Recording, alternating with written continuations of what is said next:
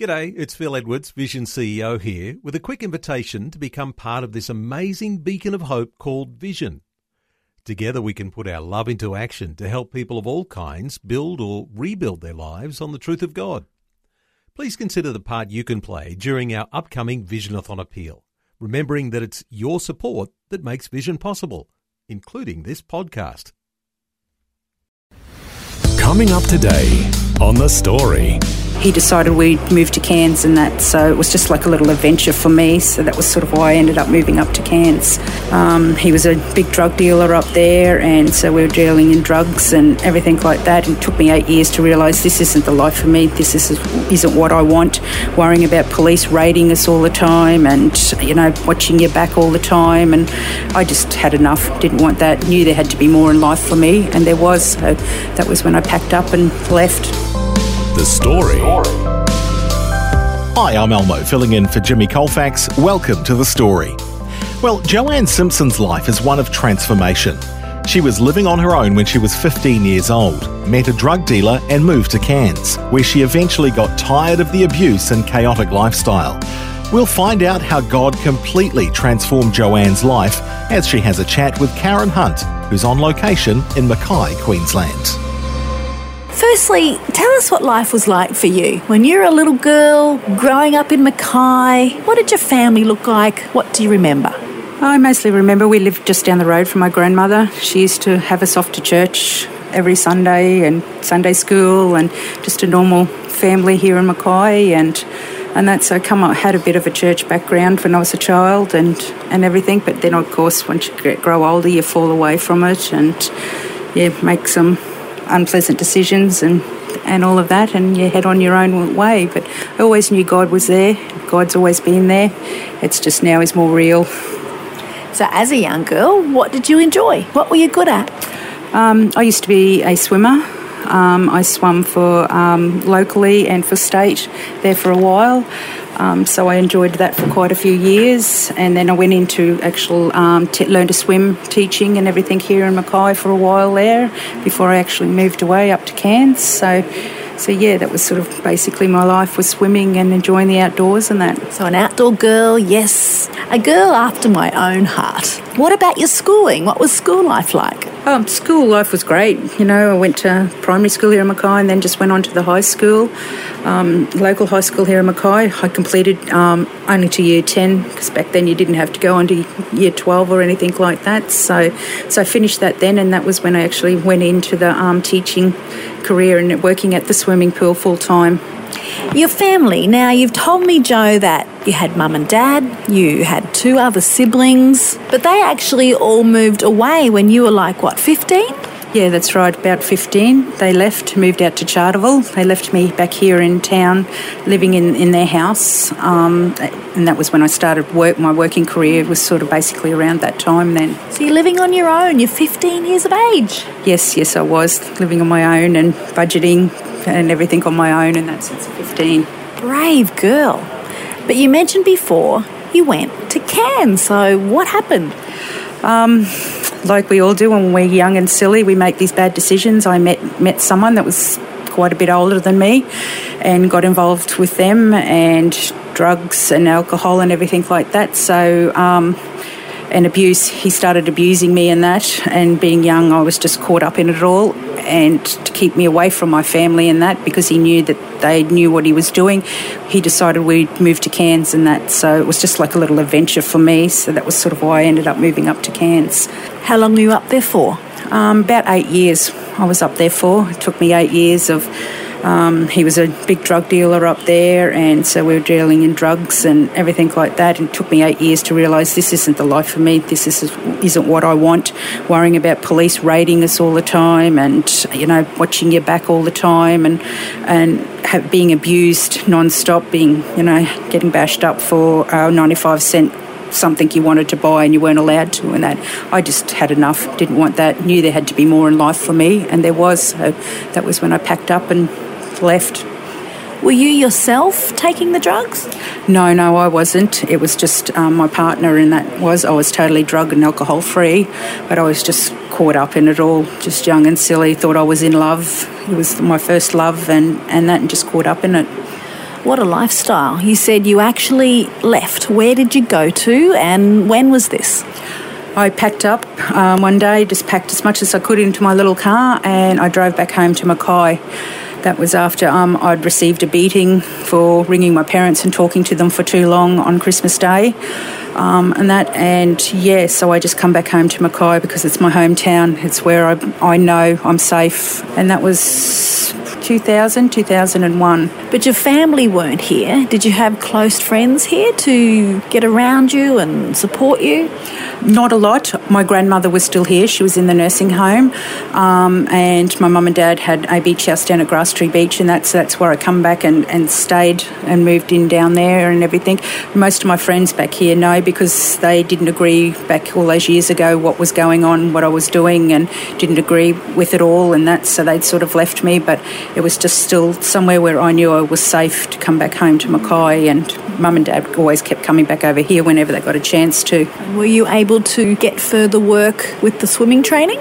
No, I didn't bother following that. I just sort of done um, other jobs. I went and worked at one of the nursing home here, here in town for a while. I worked at one of the truck stops. Um, I just sort of worked wherever I could get work and never really worried about going back to the training or anything like that. Joe, you're 23 years of age by now. Tell us about the time you met the man that later became your husband. Well, he's five years younger than than me, and I was living with my cousin at the time, so he's more around her age. And that so I'd gotten home from work, was not interested one little bit in meeting anybody or at that stage, and that she invited him on down to our place, and he walked on into the house, and it was just like naturally God just went poof, and I sort of said, Eric, do you want to come around here and have a cone with me?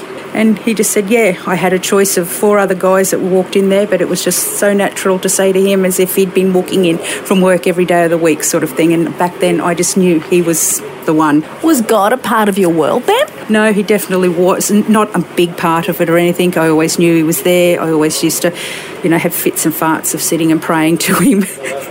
and that, but no, I just every now and then, yeah, I'd sit and pray to him, you know, particularly when I was in need um, in those earlier years and that, but not as big as what he is now in my life. I never had a relationship with him back then, but I always used to ask for him when I needed help. But no, I just knew that night there is a God somewhere when Eric walked in the door, and yeah, it was just wonderful from there on. Did you have other girlfriends in your world at that time? No, no, I didn't. I was just, my cousin was about the only one that was living me at the time. I never really had anybody else or anything like that. Yeah, it was just amazing. But your grandma was in your life, yeah? Oh, yes, definitely. She was in the nursing home in town, and I used to always, yeah, go and see her all the time, and that because other family members never used to go and see her. She was on her own, and mum could never get there. So, yeah, she was a big part of my life, my grandma back then, and helping me. She knew what I'd been through and helping me, and she was always prodding me along. You need to go to church. You need to go to church all the time.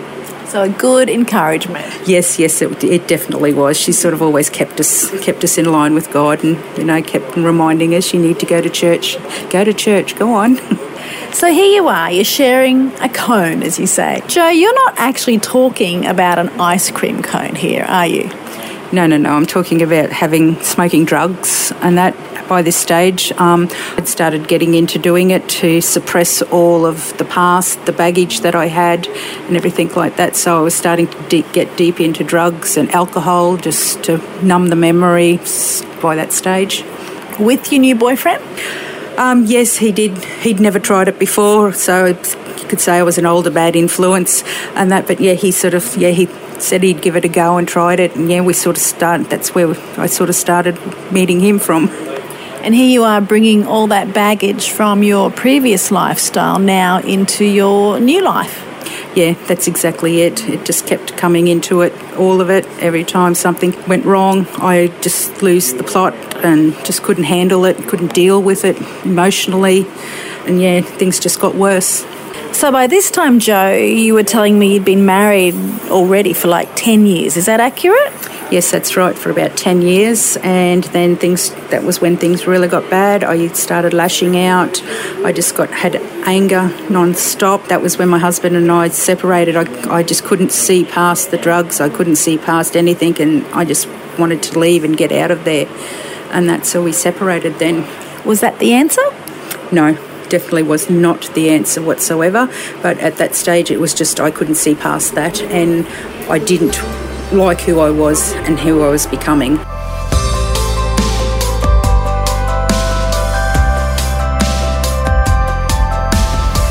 You're listening to The Story. Today, Karen Hunt is in Mackay, Queensland, having a chat with Joanne Simpson, who's sharing her life journey. As we're hearing, at this point in Joanne's story, her life is on a downward spiral. However, we'll hear how God turns it all around when we return. The Story. If this program has highlighted something you'd like prayer for, we'd love to pray for you. Call 1 800 Pray For Me. That's 1 800 772 936. It's a free call. Or text 0401 132 888. Hi, I'm Elmo, filling in for Jimmy Colfax, and this is The Story. We're continuing with Karen Hunt having a chat with Joanne Simpson in Mackay, Queensland. Before the break, we heard how Joanne's life was spinning downward and out of control. Now, we'll find out what happens next in her life. Basically, then after separation, um, not long after we were separated, I got uh, really sick. Um, I ended up in hospital, ICU, for three days, um, pretty much on my deathbed. And that was, I think, when God really, really spoke to me. And all I could remember and coming out of it was was God saying to me, "Wake up and smell the roses." Just wake up and smell the roses. That's what I got when I come out of that. And so I come out, and I had a friend that kept saying to me, "You need to come to church with me. I've got these people, these wonderful people. You need to come to church." And so, like, yeah, well, I need to do something with my life. I need to change who I am, what's happening. And that was when I walked in upstairs here at, at the River of Life. And the minute I walked in those doors, and I just looked around, and that I knew I am at home. This is where I need to be. I want whatever they've got to offer me. I want it, and that was God. So not just your grandma, but also a girlfriend, and you found a new family. Yes, I certainly did. I found the most amazing family, and that here at the River of Life. And the funny thing is, is um, now that I look back at it, over those years when I was going through all this turmoil, God had been pushing us in this direction towards Pastor Barry and Pastor Karen for years. All of these signs, we'd see them out with the street van, and we'd say, "Oh, we should go and get, get donate some sausages to them to feed the homeless with, and everything like this and that." But just something you never got around to doing. I went and worked at the meatworks. I worked with Pastor Darren and Beck, um, Pastor Barry's son, and they kept saying, "Oh, we're opening this new church. You should come along to it and that." But of course, no, I wouldn't do it. And then it turns out that my husband on the construction site and that had been working with Pastor Chris there for quite a few years and he knew he, who he was and everything. So God had us there just trying to push us in that direction. It wasn't until afterwards that we realised we should have listened long ago. Joe, you'd been married for 11 years when you first walked into this church. You came with a girlfriend. Hubby wasn't with you at that time. Picking up on the story, what happened and how has that impacted your life today? Basically, when the minute I walked into this church, I knew this was where I was meant to be. This is what I wanted, and it's just gone from there. Now, my husband and I, we were separated at the time, living in two separate houses at the time. I stood up the front there, I gave my heart to God, um, and pretty much instantly, because I was still on drugs at that stage, pretty much instantly, God just healed me of my drug addiction, of my alcohol addiction. So today I don't drink, I don't have any drugs whatsoever. And because I have God in my heart, that's all I need in my heart now. He has healed, um, healed all past. The past just doesn't exist anymore. It's just all, all of God. God was just he just took it away from me and that was it. I couldn't believe how how easy it was. If I had known that I probably would have done it years ago. Um, and that because I had tried and you know had the cold turkey and just give in and go back the weakness and that. But no, once I stood up that front there and just asked God into my heart, that was it. It, it was all all gone. Absolutely all gone. It was just amazing. So what difference did it make in your everyday life? My everyday life of not having drugs. I did not need to have any drugs just to walk out the door to take the kids to school. Um, I didn't need drugs just to do absolutely function during the day or wake up in the middle of the night and think that I needed drugs to put myself back to sleep again. Um, money wise, I have had all this money because I wasn't bla- wasting it and blowing it on drugs or anything like this. Emotionally wise, I actually knew that I had emotions then and started learning what emotions were all about again and how to deal with those emotions. And it's been able to open up and actually have communications with my husband again and talk to him about how I felt and everything instead of just suppressing it and, and not telling him and him not knowing what's going on and everything. Was he receptive to the change? Oh yes, he definitely was, and he can see the change in me. He he thinks it's just amazing now, and our marriage is just so amazing now. It's just like starting back over again, and that we're learning about each other again. We're loving each other again, and yeah, it's just been so great since God's come into the picture. How old were your boys at that time? Jake, he was about thirteen, and Connor would have been about eight. Did they notice a difference? Oh yes, definitely. Um, they never ever, you know, never ever saw me doing it or anything like that, but they always knew that mum was different, you know, and that sort of thing. There was something there and, and everything. And then, yeah, Jake just noticed the major difference and, and everything. And I think that's what made him realise, yeah, well, there has, you know, there has to be something, God has to be there or whatever, and that because he's a full time server now as well and, and wanting to go on to being a youth pastor. That's fantastic. So they obviously went along with you then to your new Christian family and, and your church home? Yes, yes, they do. They did. The two boys do. Um, hubby works away a lot, but whenever he's at home, if there's absolutely anything that needs doing down here at church, he's the first one in here to come down, help build it, help do absolutely anything. He was the one who transformed the auditorium and built the new church area. He's built the new deck on. Whenever there's something to be done, he's the first one that's down here doing it, and he's the first one saying to me on Sundays, you're going to church today, aren't you? Oh, God bless him. You know, Joe, one of my previous conversations, probably oh, a month or two ago, was with a lovely young lady in Jimboomba in Queensland who has an organisation, a ministry called the Hope Project. It's essentially for women with unsaved husbands. What encouragement can you offer for other women who are perhaps in a similar situation? They love the Lord their relationship with him is a part of their everyday life, but their husbands aren't a part of that world. All I can sort of really say is is just to keep on going and showing them how much God has changed you, loves you, and everything. And don't be too pushy because I find when they get pushy, they go negative against it and that. And just yeah, just be there. God will do it. Leave it in God's hands, though. You can't do it. That is one thing I have learnt: is you've just got to let God do it in His own time. And keep praying. Oh, definitely, lots of prayers. so while Eric is away often with work, you spend a lot of your time here with the River of Life Fellowship in Mackay.